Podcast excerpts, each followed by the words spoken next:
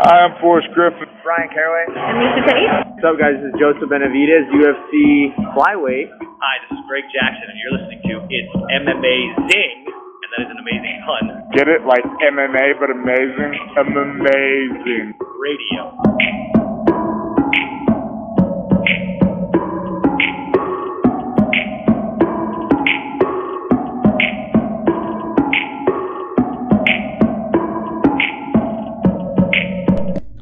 Welcome to It's M Amazing Radio. I am your host, Dr. Law. With me, as always, DJ Mark. What's up? Also joining us this week, the legend himself, Lavender Gooms. Hey, yay! Hey, yay! Welcome, one, welcome all. I wish you all a happy International Town Criers Day. All right. That Way was, to go, Mike. defi- that was definitely worth it. That he was- leaned into that, that was bit absolutely hard. we did not know what he was doing. Like, just watching Mike back away from the mic, I'm watching Mike back away from the microphone, thinking this is a well thought out plan for sure, for sure. Um, all right, boys and girls, you know, come here a lot of times talking about some stuff in this sport that's not so pleasant, not so interesting. This past Saturday is why we put up with this crap because that was the best card the UFC's put on this year containing the best fight the UFC put on this year. You know it was a good fucking card, Mark, when Jalen Turner and Dan Hooker go home with no bonuses. When they put also put on It's a fucking fight of the year contender themselves. So we're gonna talk about all of it, folks. We're gonna talk about um, Alex Volkanovski proving, in my opinion at least, man's the best fighter in the world. Um, we're approaching featherweight more immortality with him as he gets more and more defenses. Um, gonna talk about where he goes from here, what's going on at 155, probably related to him, what's going on at 135 next month in Boston. Uh, we'll talk about all that, how it relates to Volk. My man put out a video where he was making, he made tacos. You know, I was on his cooking channel, and the top comment was, "My man's also gonna be cooking a Mexican this weekend." God damn, he did. God damn, he did. um, we're gonna talk about the co-main event where, man, I fucking love flyweights, man. I love flyweights, and uh, you know what? The fact that the belt gets moved around a bunch maybe is not good for everybody, but you put on those two, you put on these two dudes, you pull the fucking string back on these dudes, and they just go for 25 minutes. Couple of goddamn savages in Brandon Moreno and Alejandro Pantoja. Love that fight. We'll talk about that. And what's next for two for two guys? One of them's got a bunch of broken stuff on him. We don't know about the new champion though. Um, then we're gonna talk about Dricus Du Plessis, who quite frankly blew my goddamn mind when he knocked out Bobby Knuckles. Um, I can I was wearing my Bobby Knuckles t-shirt. Can't wear that t-shirt anymore. There's no wins No in that t-shirt. Okay, zero wins. Um, we'll talk about that. We'll talk about Izzy Adesanya's reaction when he got in the cage and something this podcast has warned people about for I want to say six months about if this man gets to Izzy, the fight buildup is going to be horrible. And it, thankfully, it's going to be only two months. We'll talk about that. We're going to talk about the aforementioned Turner and Hooker fight. We're going to talk about Bo Nickal knocking out a man who appeared to be 50% fire hydrant. You see the body shape on that young man. Real, real hydrant shaped. We're going to talk about Bobby, Robbie Lawler making me cry. UFC and Robbie Lawler making me cry. Talk about a rough night for Mexican MMA, but for Mr. Aguilar, who we got some Nate Quarry, uh, Rich Franklin type knockout right there in that one, Marcus. Man just tipped over. Mhm. Excellent one hitter quitter. Excellent night of fights. A $10 million gate for the UFC. Amazing shit. We're going to get into it. Let's get it. Let's start off, though. Mark? Alex Mhm. Volkanovski is real good at this fighting thing, man. Real, real fucking good. Never in doubt. Took care of business. Got some good stuff from Yair in the third round, but Alex felt like in the third round, after that, Yair got some good stuff off. Alex was just like, I think we're done here. I'd like to go home. And then shortly after it was over. What did we see from Alexander the Great this past Saturday night? Yeah, I mean, a, really good performance, and it, I think what was in, most interesting was in the third round, where we saw him struggle for a little bit to kind of figure out the the main puzzle of Yair. And in the first two rounds, he didn't really have to contest with that. You know, um, early on, he was able to take Yair down, that was you know a strategy that seemed sound because his top game is just.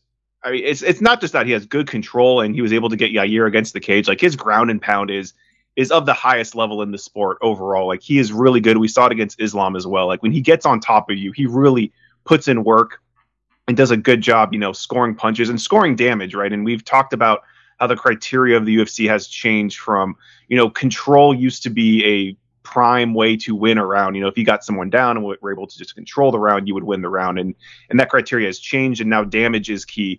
And he's evolved that, right? Like he, and I, I think he always has been, but uh, he does a lot of damage on top, and he was doing a good job grounding Yair. Um, and it seemed like that that could easily have been the course for the rest of the fight. You know, he was able to to find his moments to take him down and would completely dominate. Um, but interesting enough, in the third round, Yair was able to keep the distance and was able to utilize his strengths, right? His angles, his foot movement, his kicks. And it did seem like for a while Alexander was struggling a little bit to find his entrances, which is something that he's really good at. Uh, but he made the adjustment. He, you know, when you break down a lot of the combinations that Yair was throwing, he liked to end a lot of his combinations with this right high kick. And, you know, Alexander was able to call that read and basically did a it did a switch stance and something that he was doing to negate some of the kicks too is he was switching stances from the outside to give Yair different targets to make him kind of rethink how he was going to angle his kicks and you know, when he threw a combination, he pivoted, went to southpaw, and then threw a, a lead right hook off of that right uh, high kick, which Yair didn't see coming. He, I mean, to Yair's credit, who's who has a solid chin. We've seen him fight in the Emmett fight and some other fights. He can really take a punch. He took a good headbutt early in this fight as well. He took that right straight. You know, it didn't crumble him, but Alex almost the, finishing sequence is like something you'd see them do at the gym. The way he threw punches to the body, to the head, to the takedown, getting into mount, and just constantly ground and pounding is like one of those sequences when like the guys are finishing, you know, a five round, you know, training camp, and it's like, okay, now you're you're going and this is like you finishing the fight, and this was like a combination that like everything just flowed. He was just on top of it, and yeah, I mean, Alexander has at this point already proven himself to be you know the best featherweight. I, I, there's always arguments you can make about what Jose Aldo did, Aldo did, but I think for me personally, him going up to 55, not even beating Islam, but having such a close fight and a lot of you know turning at the end of that fight to to win the fifth round, I think really you know showed his high aptitude. Um, combat sports and then his continued domination at 145 and he did make this fight look easy he gave Yair a lot of credit for you know how dangerous he is, but at the end of the day, he struggled a little bit. There are some things that Alexander still doesn't do super well. He doesn't defend against high kicks particularly well. Um, he, he been dropped a few times, man. Like I was the thing. Yeah, like, he, we he, talked about it. Going, I told you, like I mean, it, like a fight went out the way it is, and I think you we were all on the same page here, where the line was a little bit skewed because of how much people are feeling Alex right now post um, Islam fight. Mm-hmm. Understandably so. Islam looked like he was exhausted, and Alex looked like if this went another three minutes. He was about to be the fucking lightweight champion. Right. But people forget, man. I think people also had this impression of Yair, where like, oh, you know, he'll break and yada yada yada. Yair have been hasn't been that guy in a long time. He's a very dangerous right. fighter. So Alex knew what he was dealing with. Alex talked about how like Yair is a very very dangerous opponent, and you fuck the wild shit you need to beat a guy like Alex, this guy specializes in, right, Mark? Like this is what he does is throw wild shit like that. yeah, and I think you saw some of that in the third round where it did seem like he was struggling a little bit to, to, to solve that puzzle, right? When when it was on the ground, it was all one way traffic, and he dominated those first two rounds. But there was, you know, a good couple minutes where it took Alexander some some time to kind of figure out the puzzle. But the thing is, he fucking did. Like, it's not that like he got a lucky punch. Like he timed, he figured out his his exits for his uh, his combinations, which he liked to throw a, a, barrage and then end with a high kick because he's expecting Alex or he's expecting the opponent to try to exit out of the barrage. And as he pivot and stayed in the pocket and threw that counter, it, you know, Yair didn't see it coming. He solved the puzzle, right? Like, and that's what you want to see. Like, it, it was interesting to see him struggle a little bit and be like, okay, how is he going to adapt to this? Is he going to, you know, try to lean back on the wrestling again? And he didn't have to. He leaned back on his striking, which is another thing that he does extremely well. And, you know, in this weight division, I don't always necessarily think of him as like a super power striker, but like when he lands, he can land really hard. Cause I think a lot of times when I'm kind of looking at his fights, it's a lot of him getting in into the pocket, scoring his quick combination, mixing up his combinations. They don't always have like the most power. And I feel like a lot of times he finishes people on accumulation, but this was one of those times where he landed that perfect shot and was able to to put it away. So yeah, it was a very impressive performance. Yeah, that was. I mean, Mike, what can be said? He put on a clinic out there. What do you think of Volk? Yeah, there's not really too much I can add to this. Uh, Volkanovski looked great. Um, one thing we talked about in the pre-show was if the headbutt in the third round really had any type of effect on on Yair. I think we're all pretty much in consensus that it didn't. Um, it, it, it looked like it really didn't affect him that much. He was back in action within what 50 seconds. Uh, 40 seconds. I mean, if it, he should have taken more time if it did. Let's put it that way because he was on the best. Maybe that may, then again, maybe he did come back sooner because he's like, I have good momentum here. Maybe I should, but we don't know. He hasn't said anything. He's made no excuses from what I can tell. True. But yeah, uh, Volkanovski took care of a very dangerous fighter who had been a role in relatively short fashion. Didn't even need the championship rounds to to get him out of there. So uh, nothing but high marks for Volkanovski after his performance on Saturday. So we got to talk about what's next here for Volkanovski. Volkanovski's out here. So we got a couple things at play. We can talk. We can go with. Volkanovski is begging Ilya Topuria, who was there, and they had a nice little face off after the fight. I don't know if you guys don't know if you guys saw that in the crowd. They had a little face off, and you know, Ilya's. You know that no one did anything stupid, but it was cool. And then um, Alex said he said it before the fight, saying it after. He's pretty much begging Ilya not to take a fight with Max Holloway because Arnold Allen took a fight with Max Holloway, and now Arnold Allen's not there for Volk to fight. So Volk recognizes this sh- what he's done to this weight class, and quite frankly, what the UFC's booking has done, which I'm still can't believe they booked that Arnold Allen and Max Holloway fight. This, you know, it worked out this past weekend, I guess, when they booked uh, Dricus against Robbie uh, Bobby Knuckles. We'll get to that, but when you get in these weight class when there's like one or two contenders left, I don't know why we're fucking around, but all of a sudden this becomes a meritocracy this stupid sport? Well, come on. Um, but we got that, right? So we also got the other we got the fact that Charles Oliveira says he cannot fight um Islam in Abu Dhabi in October. Um I wouldn't want to go there anyway if I was him. Just putting that out there. Not a guess where he lost the fucking title. Um so he can't. Um there's no other clear person at 155 if we think about it because unless we're to give the winner of the BMF, God, BMF championship fight, Poirier and um, Gaethje in that fight, which it's to be hard to imagine either one of those guys getting out of that fight not needing time to recover. Just sure. putting that out there. We got that. So we got people wanting, and, and Dana's okay with it. He says he's fine. He says he kind of co-signs if Alex wants to fight Islam in Abu Dhabi, um, which would be kind of appropriate. They fought in Australia last time, right? Seems like it would be reasonable. There's that. And at the 145 side, you got Ilya, and then you got the fact that Aljamain Sterling says he's fighting his last fight at 145 pounds next month, not 135 pounds next month, when he fights Sean O'Malley. Um, assuming he wins that fight, be very hard not to book a champion versus champion fight there. Um, so I guess let's go with the thing I always say, which is, what do you think will happen, and what do you want to happen? And I'm going to go with first, and I'm going to say I think he's going to fight Islam Makhachev in three months in Abu Dhabi. And what I want to happen is for him to fight Ilya Topuria in whatever, when he whenever they can fight, four months. That's what I want to happen. And then I want him to then I want him to fight Aljamain Sterling after that. And then I want I, I would like Islam to defend this title against somebody else, which he's yet to do. Just I know that a lot of people got beat up. A lot, a lot of people lost title fights along the way here, but it's lightweight. It's the lightweight division. It's a very deep weight class. You know, he hasn't beaten a lot of these guys. So, Mike, what do you want, and what do you think will happen? I think what I want and what will happen, um, I think are going to be one and the same. Hmm. And I'm kind of cheating a bit on the what will happen, just because of the comments that Dana White made at his uh, press conference after after the card, where Mike, I apologize. Him, did I mention did I mention that he needs the elbow thing cleaned out or not? Did we mention that? Yes. Okay, sorry. yes, ahead. you did. Okay. But I think that Dana's comments in the post fight are very telling.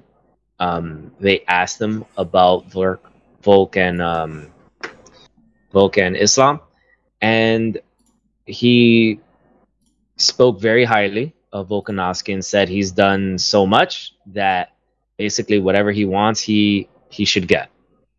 Um, you don't often hear Dana White say that when people are trying to make you know fights, and I'm gonna take him at his word for it when it comes to this case. So, and I would love to see that happen because it's as you had mentioned earlier, it's not like Volk uh, was uh, was outmatched in uh, in their first fight. So, yeah, who wouldn't want to see that happen again? Okay, Mark, what about you? What do you think? What's going to happen? What do you want to happen? Um, I mean, it, it does seem like the cards are mostly aligned for him to rematch with Islam, and and like like you guys, I don't have a problem with that fight. I think in an ideal world, I wouldn't have minded Islam getting a different fight because I, I want them both to build a little bit more. And Alexander did, right? Alexander has come off that loss. He fought Yair. He looked incredible, right? And now, like, in that, and it's one of these things where it's not like his stock, I think, fell at all during that fight. If anything, it rose in a loss.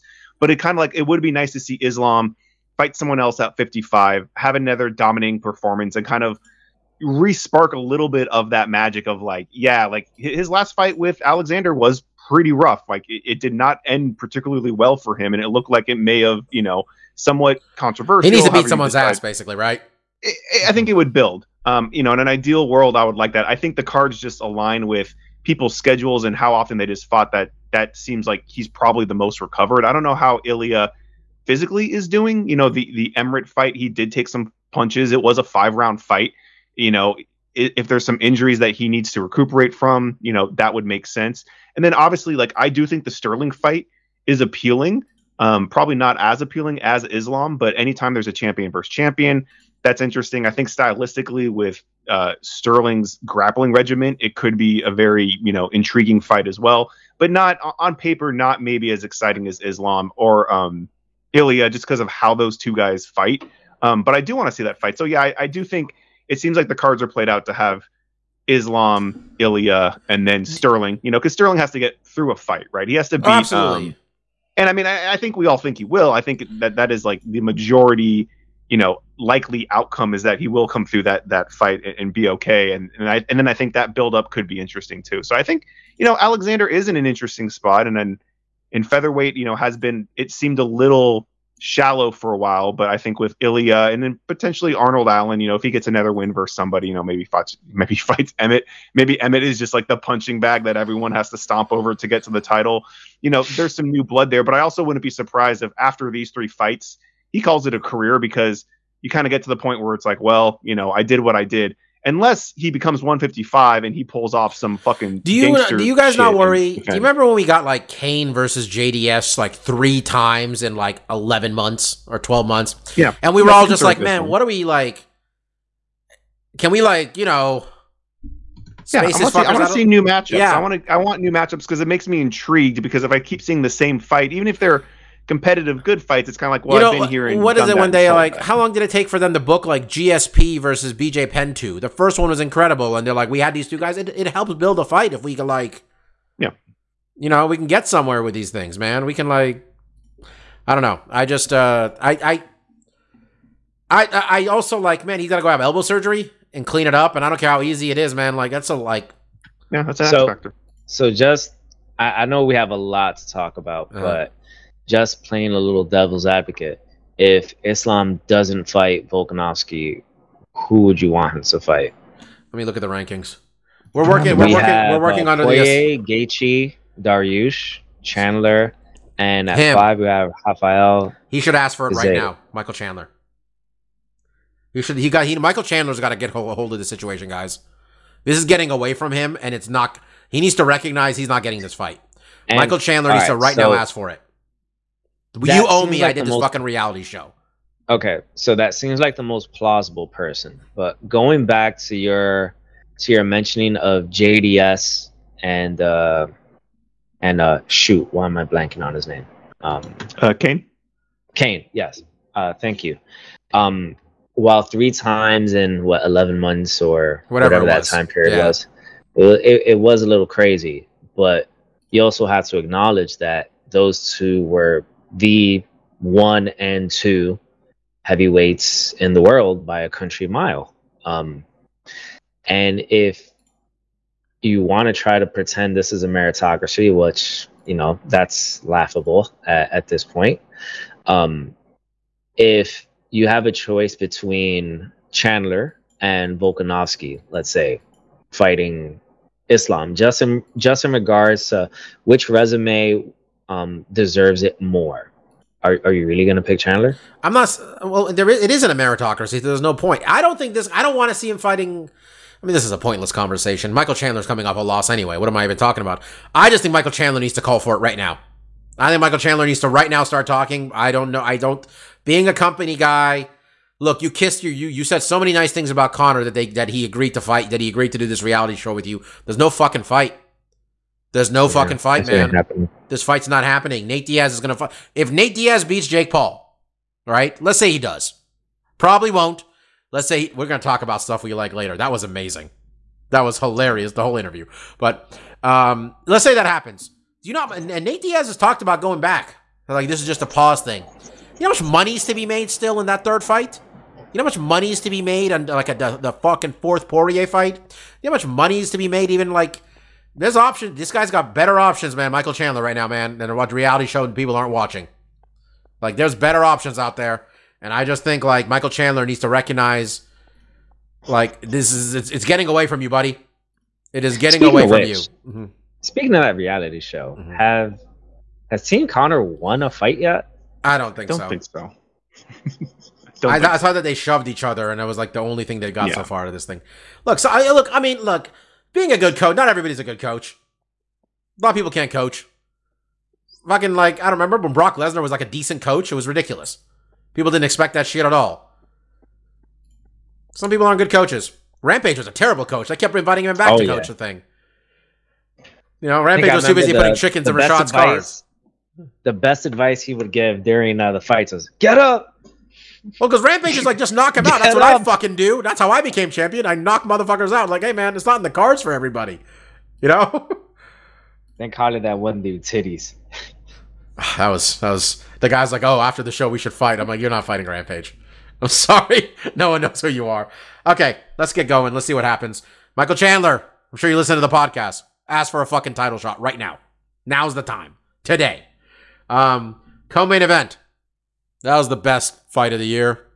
It's probably the I would say I liked as good as the I think this is the best flyweight title fight ever, and the only other one that compares is the first time Figueiredo fought um, Moreno, the one that went to a draw.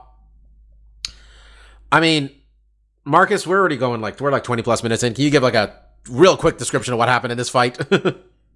Yeah, I mean, it, it was a really good fight. Um, I do have some criticisms, not of the fight of itself, but um, you know, last week I, I praised the booth. oh, I was looking how much I loved the Yeah, go yeah, I. I, I thought the commentary was so on point, even in like fights that weren't super exciting.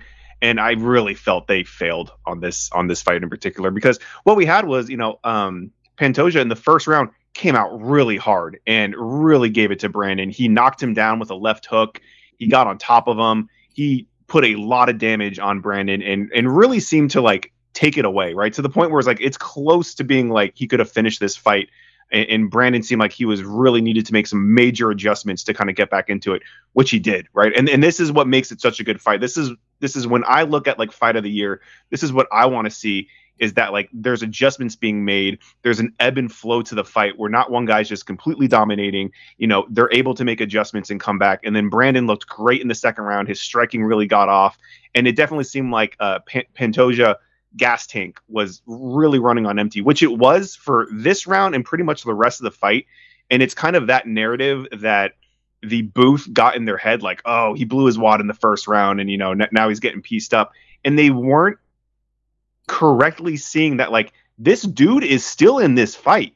Like, yeah, his body language looks like shit. He looks exhausted, but this guy is not giving up. Like, you have to recognize Yeah, as he was on his back fight- tired, but it wasn't like Brandon was doing anything. Brandon was losing still. Like I was watching, I'm like, Brandon's losing. He's not landing a lot, but he's losing.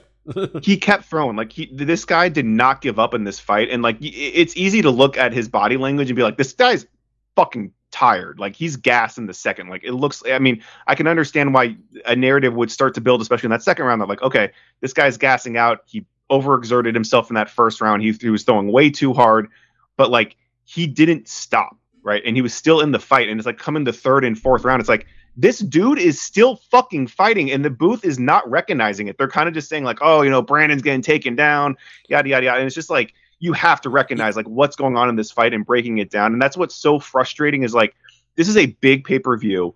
This is probably you know a huge event. You're This probably is getting the new pay per eyes on it. This is the Yeah, pay per view.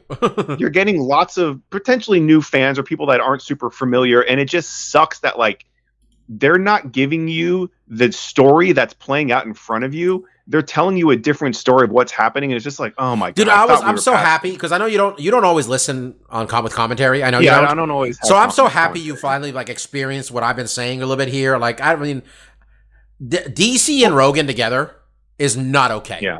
they do I I- individually they are okay. Like when it's like DC and Bisping and Anik, good. DC and fucking Felder and Anik, it's fine.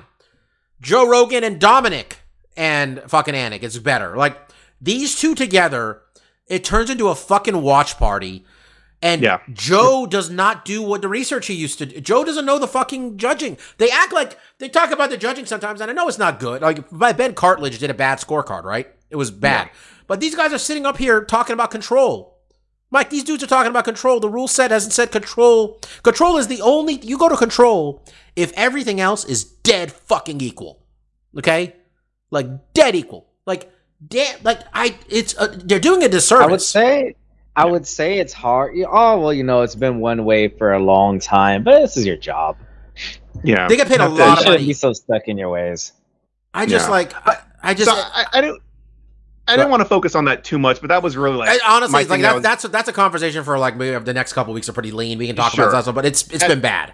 Uh-huh. at the end of the day, we got a fantastic fight, right? And it really was because Pantoja really threw everything. What, what I kind of loved in this fight was like his corner was, I think, giving him good advice. And Pantoja is one of those guys like he he drums by his own beat. Yeah. Like he fight when he's fighting, it's all instinct because they were saying like, "Yo, lay off in the beginning, let Brandon wear himself out, and then come strong in the end because you're going too hard in the beginning and then you're gassing out in the end of the round."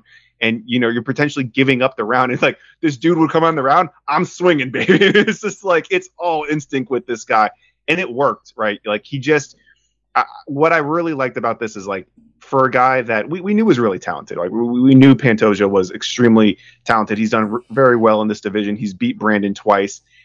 I've learned so much more about this guy, not only in this fight but in his post fight, than any marketing for the UFC has done. Because we'll talk. I mean, the fight itself was fantastic. So, he showed so much heart and determination to win that belt and to, to take it from Moreno. And then when he finally did win, the post fight sold his because we were talking about we love Brandon Moreno. He has a great story. He's so charismatic. He's a lovable guy. And Pantoja were like UFC does not want Look, this guy. we, you and me have talked. You and me talk about how much we love that. Like we, be, you and me became into like a lot of these dudes because of the Figueiredo Pantoja fight. We talk about that often, but I don't. I'd say you and me know like more than ninety eight percent of the audience ninety about this guy, and we didn't know shit about him personally. Like I did not know. life, I don't know he was even no a fucking idea. ATT. I don't even know that much. yeah, yeah. I, I yeah, mean, so people. I mean, he went out there and he said he had all of his kids and his wife, and like, and then he went up. He's talking about like his life, and he's talking about his mother raised him and his uh, sibling.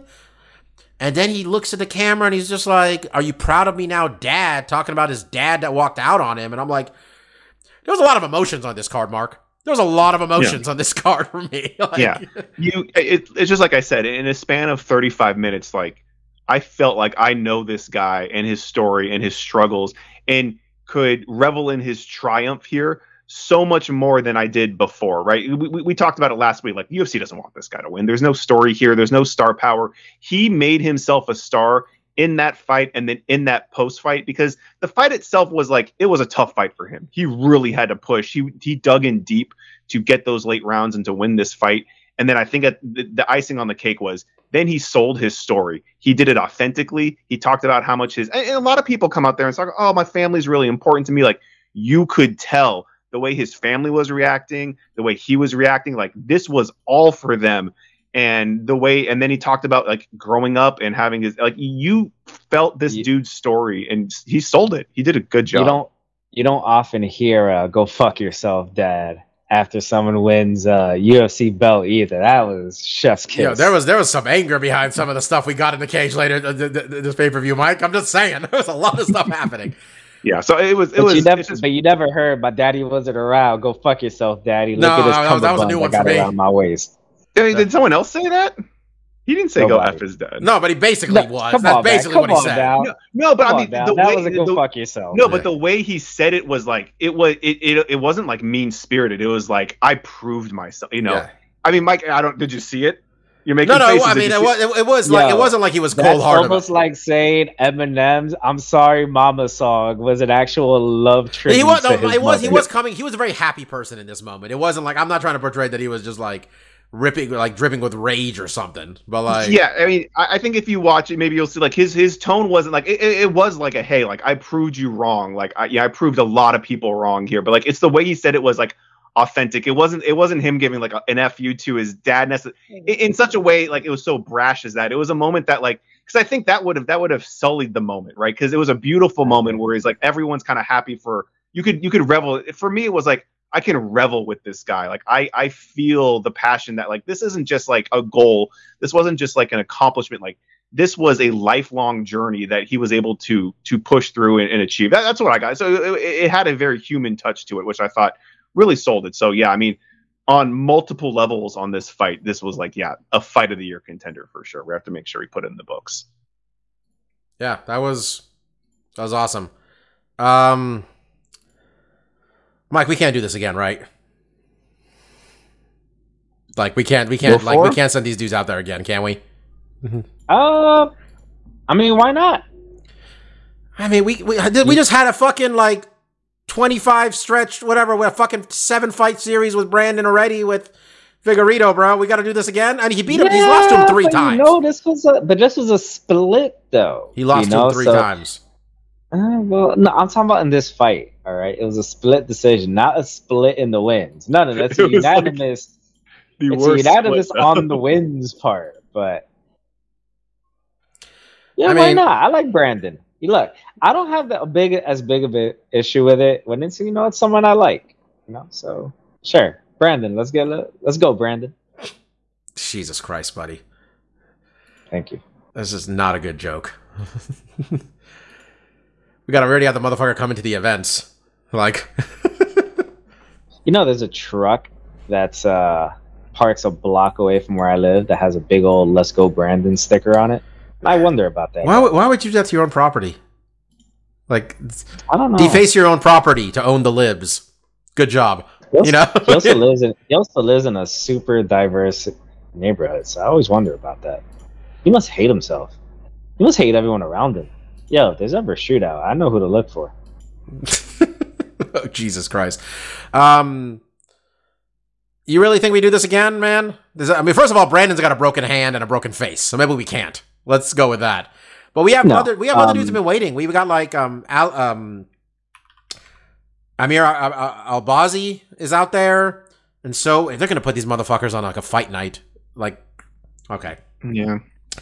Amir Yeah, but in- Albazi, in, all, in all seriousness, Royval. yeah, in, in all seriousness, seriousness, I don't think so. I think you got to get some new blood um, in the title fight. I mean, if anything, Pantoja winning and that speech he gave afterwards just shows just you know what can surprise you if you let some other people get in the limelight. So I think if they want to play it safe, Albazi will be next. Then then maybe uh you can't have for assuming we cannot have Figueiredo and Brandon fight for the title in the next year. Maybe we have. I uh, like and man. Royval got France. Royval's got a case. Royval's got a case right now, as much as Albazi does. Hasn't Royval lost? Didn't he just beat someone's ass? Like he was talking about how he had a better he had a better win than he's won three Uh, straight. he, uh, Nico. He's got a loss. He's got a loss to Pantoja though. And he got finished. I mean, he may not have it. He might not have the leg up over uh, Albazi. But I think I think you got to give it to Albazi. I mean, yeah, More than almost three years ago, he lost to Pantoja, and he's won three straight since. yeah, it's one of those two, I guess. He he also wait. Albazi hasn't lost to Pantoja though, has he? Uh, that I don't know. I haven't checked uh, Pantoja. Uh, they have not. They have not fought. Anyway, all right. Um, Mexican MMA had a rough night. Um, okay, we got to pick up the pace. We're 35 minutes in. Dricus Du Plessis, Robert Whitaker. I he he knocked out Robert Whitaker. On on my on my bingo card of possibilities, Robert Whitaker gets knocked out by Dricus Du Plessis was not there. I thought if Dricus is going to win, he'd have to just end up in a brawl and win a decision. To be honest, because Bobby Knuckles doesn't lose to people in this weight class, not named Izzy Adesanya, man. Let alone get finished by him. It was a truly impressive performance. Nobody, nobody thought Dricus Du Plessis could do this. Nobody. Look around. Nobody was picking. A bit. Chael said Dricus is going to win, but Trey, Trey Chael says a lot of stuff. So he probably said the the opposite in a different one. I was so impressed with him getting it done, man. Marcus, I was thoroughly and completely impressed by that performance. He got Bobby Knuckles to fight his fight. He got him to wade into his kind of shit, and he like he was defending. Actually, he blocked some. He blocked more strikes in the first two minutes than he has in his entire UFC career. I was impressed with that with Dricus. It's the best fight of his life. I was. What'd you think, man? I just thought he did amazing. Yeah, no, I mean we kind of talked about it last week. You know, I've seen him fight before, and it wasn't until I I saw him in there again. I was like, okay, now I kind of remember how this guy fights. And, and you're like, it, it's tank like. Mm. He is a big middleweight. He put those big cinder blocks up and was defending himself. And for a lot of it, he kind of let Robert dictate a lot of the pacing. You know, and, and we knew Robert was going to be kind of hard to catch. He has good foot feet work. You know, he has really good hands, but he was letting Robert kind of like just pop in the pocket and throw left hooks around his guard, trying to break his guard with the jab. And, you know, for the most part, he was kind of letting him run away with it until, you know, and, and Robert even got him down, uh, you know, to uh, Dukrikis's uh, credit. He was able to get back up, which was impressive. Uh, but it was really that turning point in the first round where Robert got in a clinch and like kind of got off balance, and Dukrik, uh, D- I'm gonna call him DDP. DDP got him with the head-on takedown I don't like the old uh like like you know what, what you know a lot of people call like the sloppiest type of takedown he got him the down. women's MMA like, okay. takedown.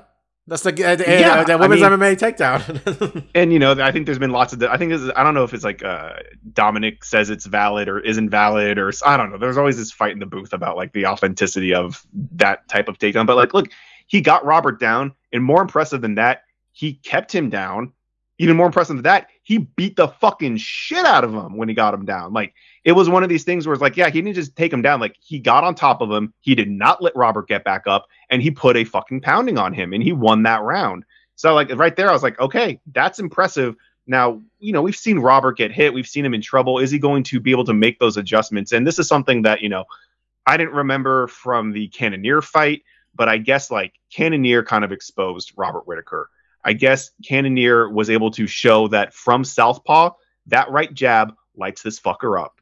And DDP did the tape, he did the work, he fucking exposed him, and that right jab fucked Robert Whitaker up. A right jab from Southpaw blasted this man, and he had no recourse after it, and he won the biggest fight of his career. And, and we talked about it last week. You know, yeah, yeah, none of us thought he was going to be able to pull this off. We, I thought Robert was way too technical, and I think throughout this card, what I noticed the most with the upsets is that on one side, we had someone who I thought was more technically astute and was a better student of the game and had better kind of technique and footwork and all that.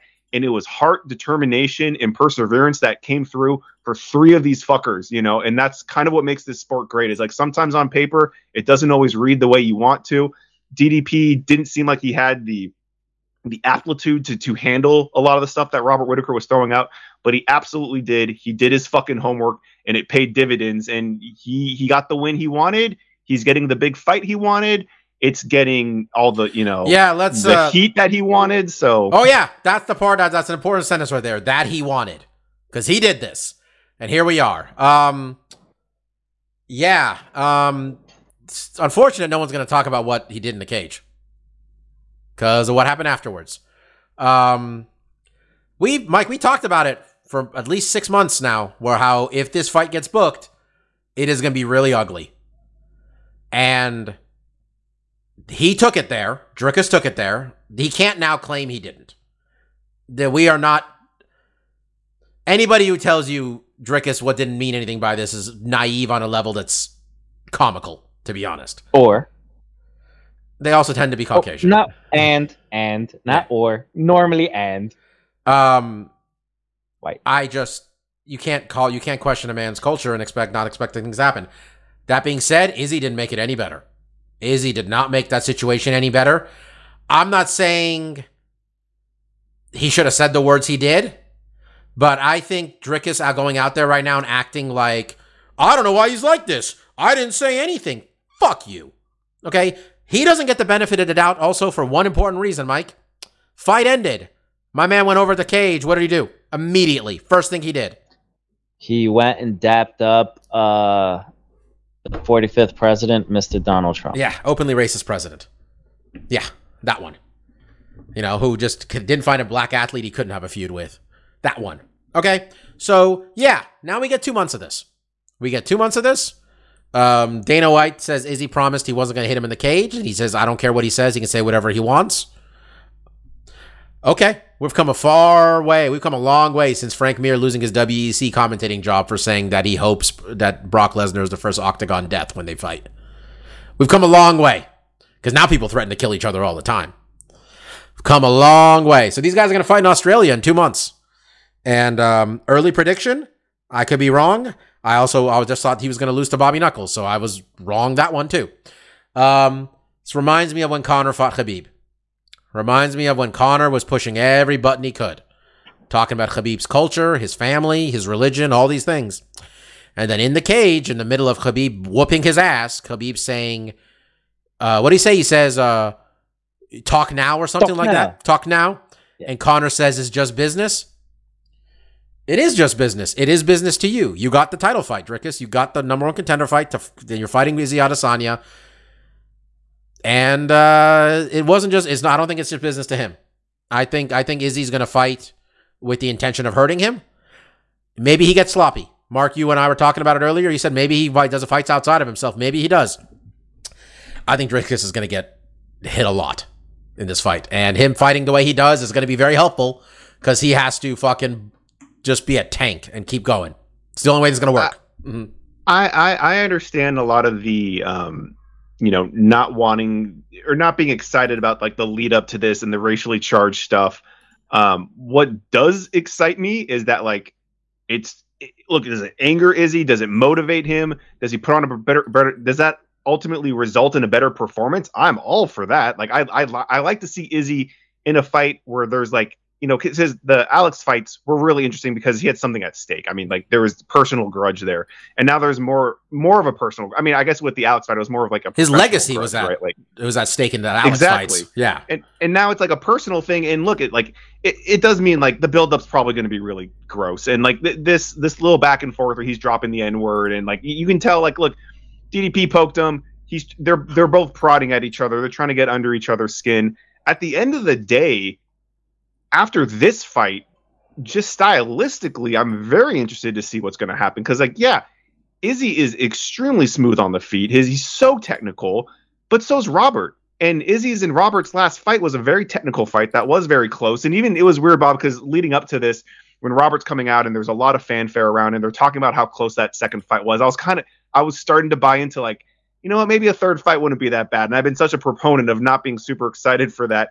And then this came up and DDP proved himself. I mean, look, you his personality and there's it's unfortunate this sport is getting more of these types of people where it's just like, oh, I just hate their how they conduct themselves in such a way that it, it makes it hard to appreciate what they can do as an athlete.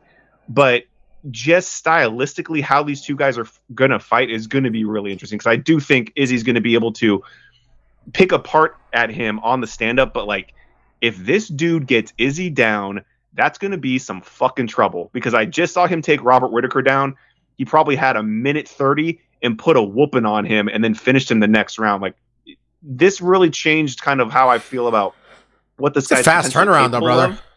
It's a fast turnaround. It is. I, I It hope. is. I hope, even, I hope they've been studying this guy for a while because this you're fighting. Yeah, you're fighting gonna have to the most difficult fight in this weight class. The hardest puzzle to solve is right in front of you now. and, so and if Izzy just has a fantastic performance where he's styling up on this guy and really able to, because look, I you watch some of Izzy's kickboxing fights, like when this dude's fucking flowing, it's really fucking good, and we've seen moments of it in the UFC. I think there's been a couple fights where he's looked particularly good, but like when this dude's really flowing, it's fucking beautiful. And if he can do that with someone like DDP, who's kind of awkward and jerky and kind of just stands there and bowls in, like it could be a really interesting fight. So you know, the lead up's going to suck. I think the fight's going to be incredible one way or the other. I'm excited to see this. And this is kind of what I'm talking about. I want the fresh blood.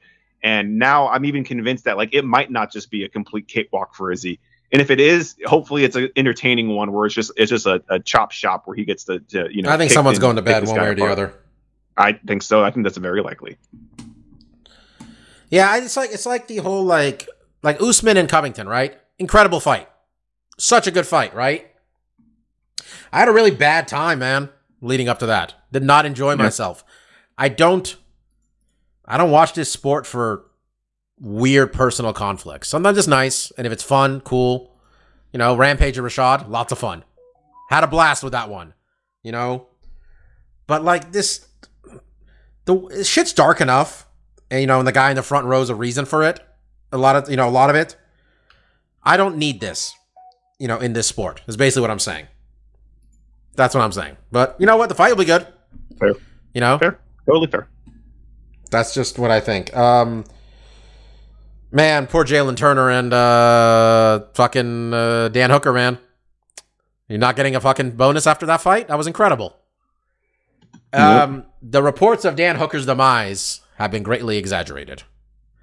Um, that being said, he was getting tuned up in the first round. I thought I was like, okay, this is going how I thought it was gonna go. Second round, though, Dan Hooker came back with a vengeance. Um, third round, Dan Hooker won. I don't know the person who gave it to Turner. I think they gave him the third round, which Did they did they give him the second as or well? did they give him? Let me How look, at, let me the look this up. I would think maybe one and two because Turner Adelaide did hurt- Byrd gave Mhm. fucking Adelaide Byrd the first and the third to Turner. Okay, that's kind of crazy. I mean, I don't know which. round- I mean, the third round, the second round where Turner almost got finished, he has a better claim than the third round. Third round, he got his ass whooped. So- well, because in, in in the second, I thought he almost got round right? Wasn't it? the it, it, yeah, but in the second round was where he got a big head kick. Like he hurt Dan. He had Yeah. him on early in the round, and then he kind of I don't know if the gas tank ran out or like he kind of let it off, and then Dan was able to come back. I mean, at the end of the day, a shame these guys didn't get a bonus because yeah, that was a great fight and, and one that Dan kind of needed. Right, he had to kind of pull it out of the fire. He had to really push Dude, the himself. other guy missed weight, and the odds became more in his favor. And I swear to God, it's because they saw Dan Hooker's stupid ass hair, and people thought this man's going through a mental crisis. We have Oh, to come on. Get- Just because he dyed his hair. he went from minus 250 to minus 300 is what happened with Turner after Turner missed weight.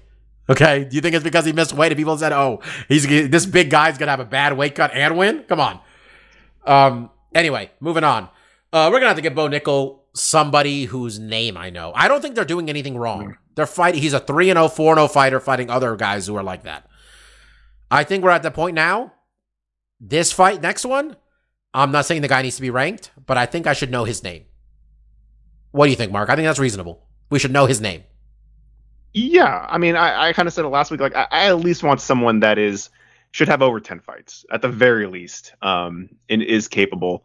Because at, at this point, I mean, e- even ranked or not or whatever, like we know this guy's credentials, right? He he's he's credential up the wazoo. We've had guys, you know, tran- go from wrestling to you know mixed martial arts, and you don't know how they're going to transition. He flying colors this dude's a fucking natural. Like Mhm. we, we already know like he has the aptitude to make this transition. He needs to get tested now. And it is a thing. It's like, look, we could have him fight three more fights against guys under 10 fights and and and this guy he fought was undefeated, but like they're not in the same realm. We're not learning anything. I already knew Bo Nichols was a fucking badass and I knew his striking was good. He just proved it's even fucking better than I thought. He's getting better so much. He's getting better each fight. He's improving so much but the, the measuring stick is so inaccurate. I can't really gauge when I don't know who these guys are, and they're kind of in the same thing. So, like, yeah, we need someone that has some real experience, that has some. We got we got to get Val another fight though.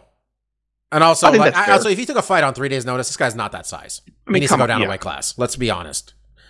Um, he shoved the takedown before he got knocked out. That was kind of cool. He did stop that takedown before Mhm. he uh knocked the guy out. He kind of shrugged him off. That was kind of that was impressive. Um, Mike, what do you want? You want Bo Nichols just let's just throw him in the fucking wolves, or what do you want to see?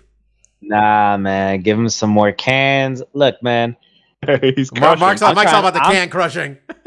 Uh, yo, I always say I, I, I don't think that we give enough credence and respect to good old fashioned can crushing. All right, it's a nice way to open a pay per view card. Hey, look at this hot young prospect. All right, now see this hot young prospect just obliterate a dude's jaw. All right, now let's get to the real fights. Okay, he's only had four fights, like four or five fights. Um, I don't think he should be penalized by being thrown to the deep end before he's well, he's ready. out here talking about wanting to fight Khamzat and shit. Well, yeah, he says that because you know he he's all about trying to get that rub. Doesn't Mhm. mean he actually wants to rub Khamzat yet. You know what I mean. Anyway, one thing I did learn that was interesting, um, which also doesn't help my argument of feed them tomato cans, is you would think three-time champion wrestler at Penn State. Oh well, it's the striking that really has to come up. His mother apparently was a pro boxer um, growing up, so it's not like the man has never thrown a punch. It's not like he had never thrown a punch before until he decided to go pro. He's not as young as you think he is. Also, Well, he graduated from Penn State, so he didn't start getting into MMA until what 22. So I'm assuming he's like 27. Yeah, he's 27. I'm just saying, like, there's time, but we, it's not like he's like a 21 year old. We're, we're gonna get there. Um, nice of him to go say hi to the president too. Um, but at least White you boy know from state, co- white boy from state college, Uh, Rifle, Colorado? out here? his congresswoman is uh, Lauren Boebert. Florida. Are Yeah, you serious? Yeah, yes. Um. Anyway, um, Robbie Lawler, man, got to me a little bit. Mark, that whole thing, it got to me. The, the picture and picture of Robbie in near tears. Robbie's such a stoic guy, you know, and like that was a nice way to go out. What would have happened if he got knocked out? I don't know, but that was a really nice way to go out. I mean, we, we we talked about it the week before that you know we kind of hoped that he would they would give him the time to give him a proper send off since we knew he was going to be retiring and you know he, he got the work done extremely fast against a fighter that we thought you know this potentially could be a war you know stylistically with Niko Price like this could be a slugfest. And he went out there and demolished Niko Price. I mean absolutely stole that dude's lunch money and walked away with it. And you know then we had time to do do his little tribute video and it was it was a it was a fantastic send off and it's it's kind of one of those things like well you know in an ideal world it'd be nice if more fighters that put in you know the work that Robbie did would would get that kind of credence Do- but at do, least do you we think got they it here. uh, took the criticism of everybody saying the Anderson Silva way, way Anderson Silva went out was a fucking joke? Because like it was like in the Apex, they didn't do anything, they didn't do shit. I think the fact that Anderson Silva, Anderson Silva no showed his own Hall of Fame ceremony this week. He didn't show Hmm. up. He sent his son. oh okay he yeah, didn't even kinda sh- saw fucking some- Wait, show was, up. Was he being inducted in, or was it for like a fight or something? I don't know, but he went in for some reason. Like he didn't show up. Okay. He straight up didn't show Yeah. up. Which I mean, I mean, I mean, sometimes you don't know when if someone's going to. I mean, one, I would, I would think it would be nice if there was some kind of communication between the organization and its independent contractors that, like, hey, this is going to be my last one. You know, maybe if they could all get as much, you know, love as they got, Robbie they got to here, they don't treat their history well. They got to No, they got to take that from other sportsmen. They don't. Yeah, they don't. They don't want to really revel in what has happened. It's always about what, what what's coming up next, right? That, that that's the whole sport is what what's next. You know, and, and- and, I mean, look, we, we perpetrate that as well. We're talking about what happened, and then we're also talking about what's coming up next for these fighters as well. And I think that's for them. It's like this train's always moving. We're not going to revel in, you know, what we've done in the past too much. You know, it is a 30th anniversary. They're doing some videos you here know, and it'd there. be like but- I don't know. I think like WWE, if they want to, you know, they're in the WWE family now. They're all in the same thing. Maybe take some advice from them. They do a good job, man. They generally do a Yeah. good job of bringing the old people back and Honoring, stuff. I'm just like NBA does a good job with it. You know, NFL and baseball. These people do a good job of trying to bring back their history and like these people built this fucking thing, man. You know, just saying. This is the Yeah. reason. You know, it's not look. Dana White and the Fertitas did a good job. They got it to a four billion dollar company. The Endeavor did a good job. They took a four billion dollar company to a twelve billion dollar company. You got they did their parts, but your product is the fighters. You know, you need them. That's what you're selling is the fighters. So anyway, um, real quickly before we put a button on this thing, um, Yasmin, uh, ya- I can't, Mike. How do you say this? She's Latina. Help me out. Watergay, Um, Yasmin. who are you referring Yas- to? Okay, on the prelims, Yasmin. Look at the look at the prelims. It's the third fight down in the prelims. All right. Yeah, I hadn't I hadn't watched the prelims, so Yeah. uh,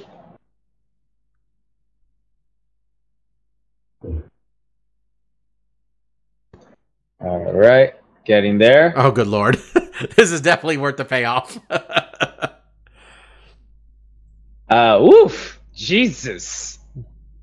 how do you, how do you I say don't know that? how to pronounce that. What kind of Latino are you, man? Come on. I think I think it's your uh, Not not from that country. Watergay or Oh, something. Mexico. Yeah, okay. She's Hey, a man. bit of a super prospect. She got iced in 20 seconds. Denise Gomes was not fucking around. She just blitzed her. And then 20 seconds later, the fight was over. Um, really sick knockout for Jesus Aguilar, though, on the prelims. 17 second knockout. We had four knockouts in less than a minute. Nickal, um, Lawler, Gomes over Waragay, and uh, Jesus Aguilar.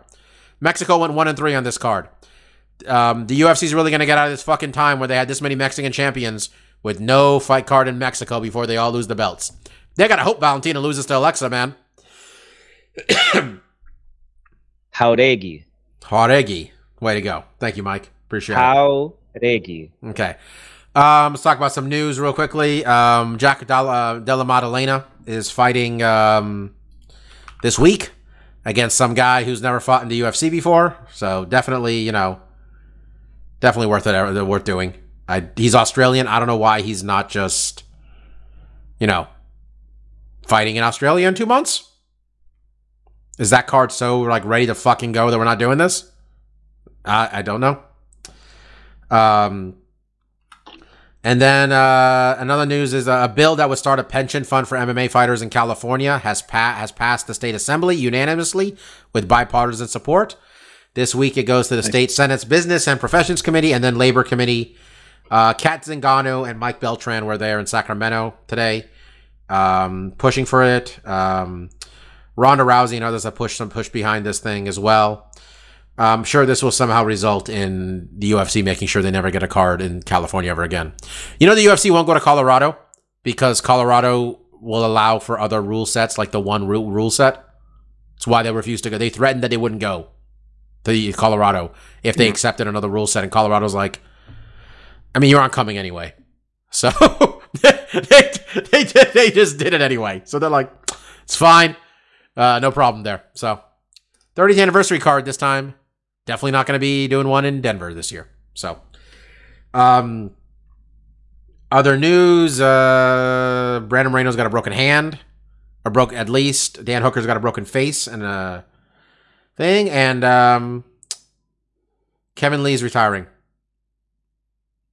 Which Kevin Lee's uh, Kevin Lee's always going to be a big what if for me, guys. He had all the athleticism in the world, and he got he got close. But those, I think those leg injuries got to him, and like, yeah, What happens if he doesn't go into that fight with the staph infection? he was winning that fight too, the first round and a half. Yeah, I don't. um Yeah, too bad, man. I, I like Kevin Lee. I think Kevin Lee was a real was a real had a real threat there. He's he's really good example of a 165 weight pound weight class would have done him quite well.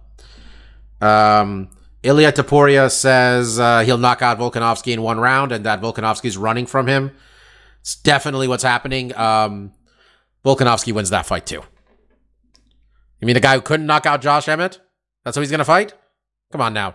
He put out he put away Yair Rodriguez. Um, I didn't know Volk, by the way, He's got like was like a fucking champion wrestler in Australia. Was not aware of this at all. Didn't know he had those credentials. Um, And Ngannou Fury is happening. Official yet? Ariel says it's going to get announced and that it's going to happen within a few weeks of Jones versus Miocic. Okay. Mike, do you want to go to Madison Square Garden to watch Jones versus? I can't even finish it, Nah, bro. Um, dude. I thought it was. un- I thought it was just Madison Square Garden. UFC ticket prices are just this, dude. Ten, tw- Nah, 10 son. million dollar gate, twenty thousand people. bro. That's five hundred a person. Bro. That's wild. I, I was out of work for about four months. I'm on a contract position now. You're this go- ain't like last. We're going to I had- We're paying twelve bucks. We're gonna wait and buy tickets at the last Uh, minute. this ain't like last year where I had just money to throw for that. Dude, we still New thought it was. A, remember UFC when we were card. talking about it? You realized how much we. That was an all-time podcast moment. Mike's like, "How much we pay for this? We paid six hundred each. What the fuck was we? What were we thinking? I mean, I was I was high on bonus money. That that's that has to be the only reason. I'm like, you know what? This is a good move. Um, Volk's coach says six to eight weeks to recover from elbow surgery. He'll be ready for Abu Dhabi. So six to eight weeks. He's gonna have surgery. He's gonna be done. What at the end of August? He'll be okay, and then he's gonna f- train. Uh, this is end of October. He's gonna go immediately into. I don't like this at all. Okay. Um, should we make our pick for this garbage card this weekend? It'll be questioned. Sure. UFC is back in their fucking gymnasium for uh Mayra Buena Silva, Myra Mayra Myra Buena Silva against Holly Holm. Quite frankly, they should pull Holly Holm out of this fight now that we need someone to fight for the championship in this weight class at some point. But I guess the winner of this can proceed. Um, Holly Holm is ranked number. I lost it. That was quick. Number three. They, they remove they remove women's featherweight from their website entirely. Wow. Holly Holm is ranked number three in this weight class. Uh, Mayra is ranked number ten. Uh, Holly Holm is coming into this fight on a one fight win streak. She's won three of four. The uh, wins over Yana Santos, Irene Aldana, and Raquel Pennington. Lost to Ketlin Vieira. This these four fights stretch back to the before the pandemic, though. Holly is not fighting a lot these days. Mayra Buena Silva has run off three straight wins since losing to Manon Fiorot.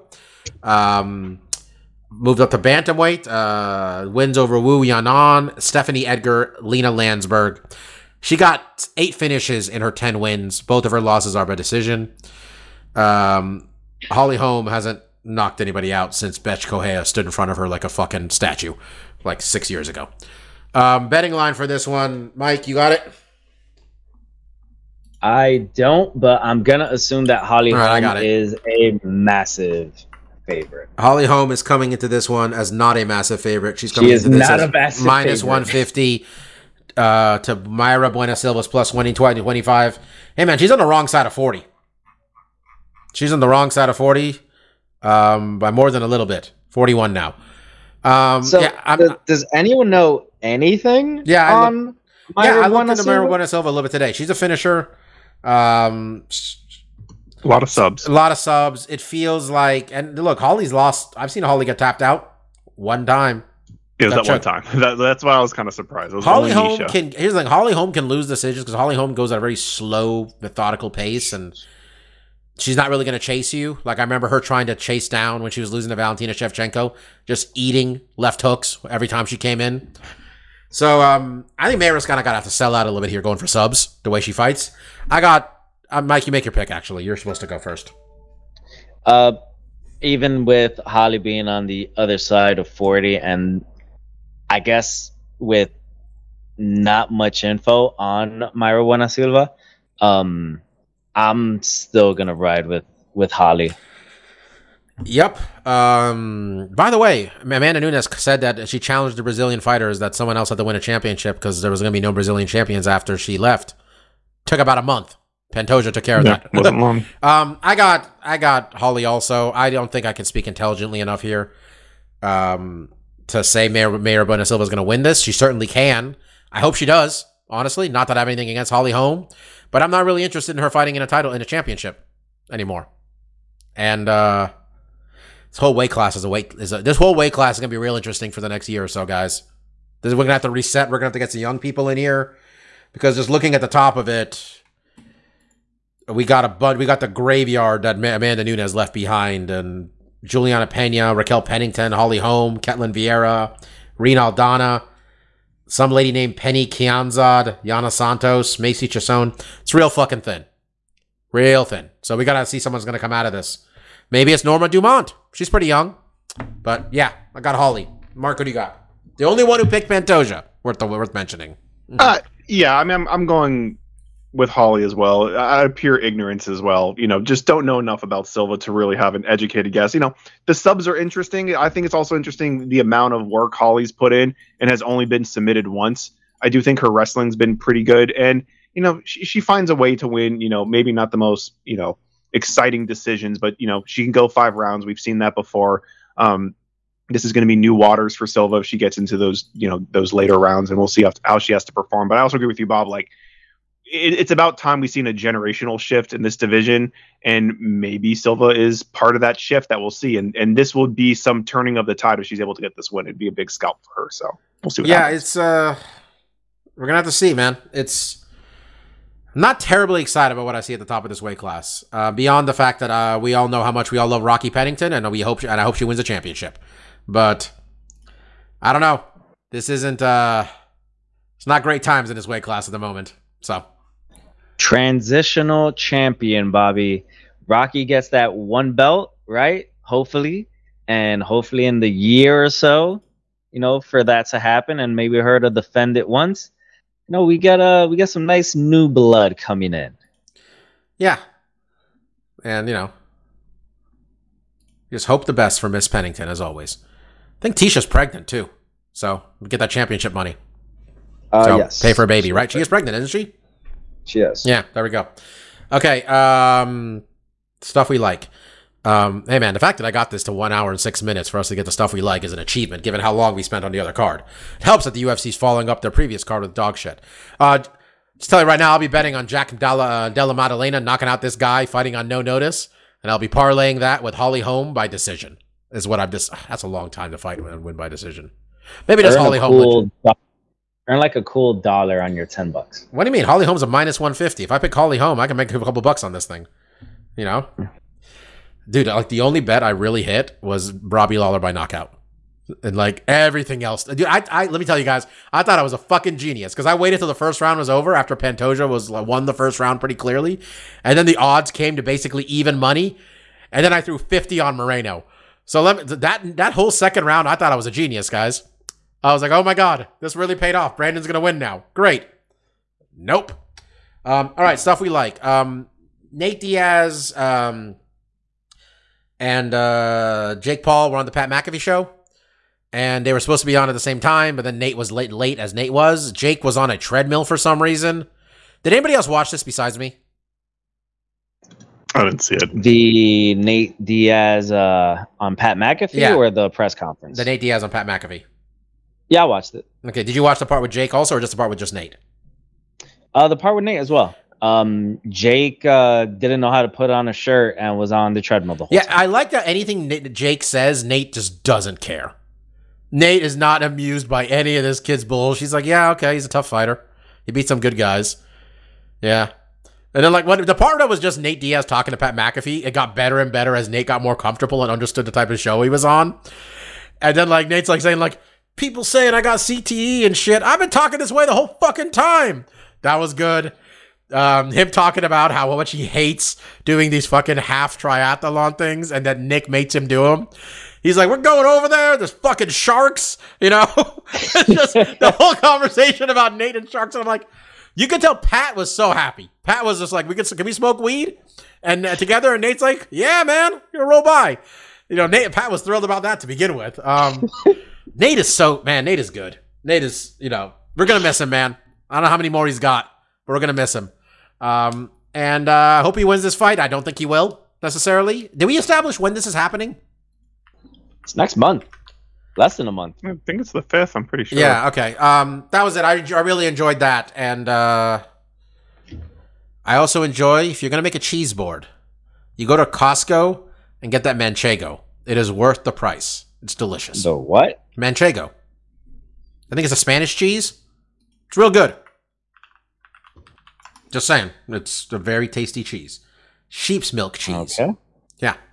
Um, that's all I got.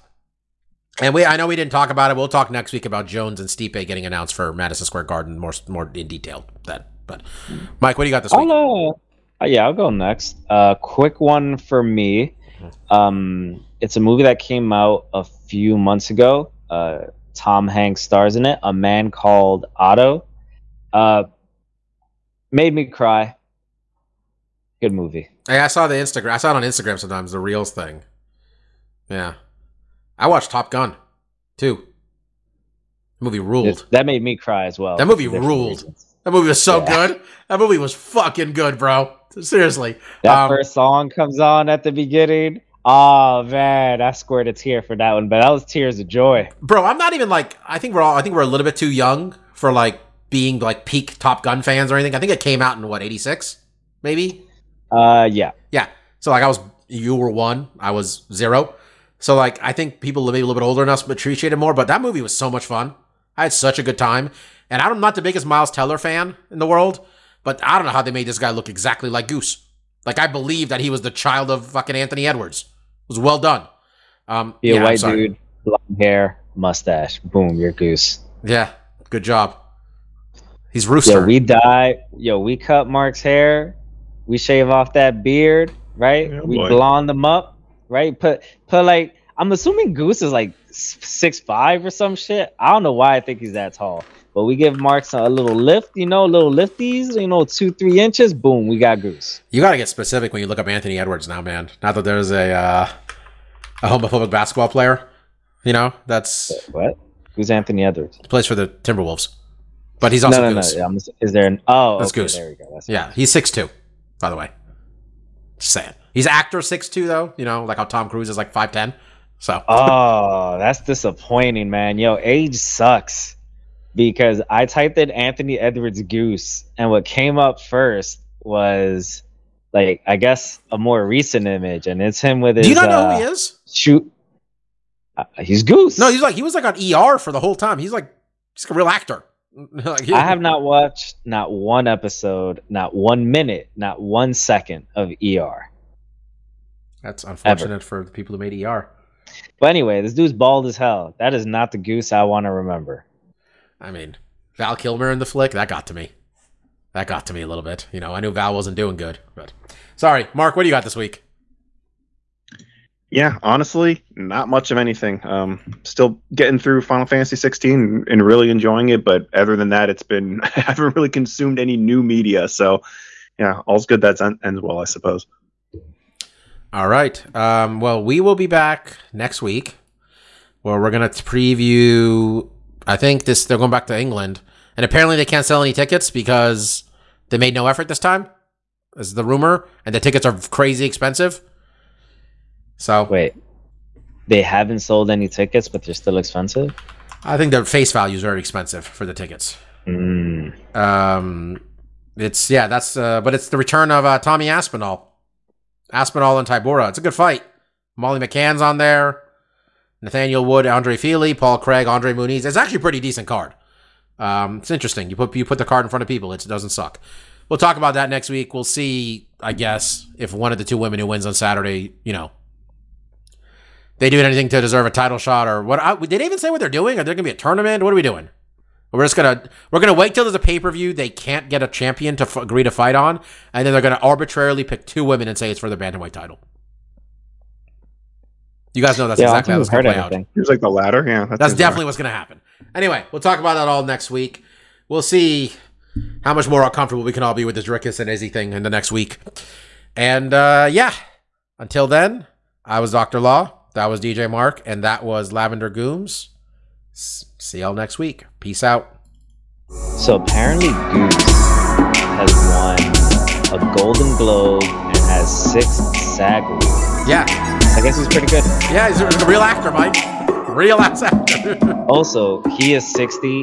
Tom Cruise is probably like 59. Goose looks 60 years old. Tom Cruise does not. Tom Cruise. Tom Cruise. That was Z was And Xenu then was giving him powers. with That's right. Yeah. All right, guys. Peace out. Davis.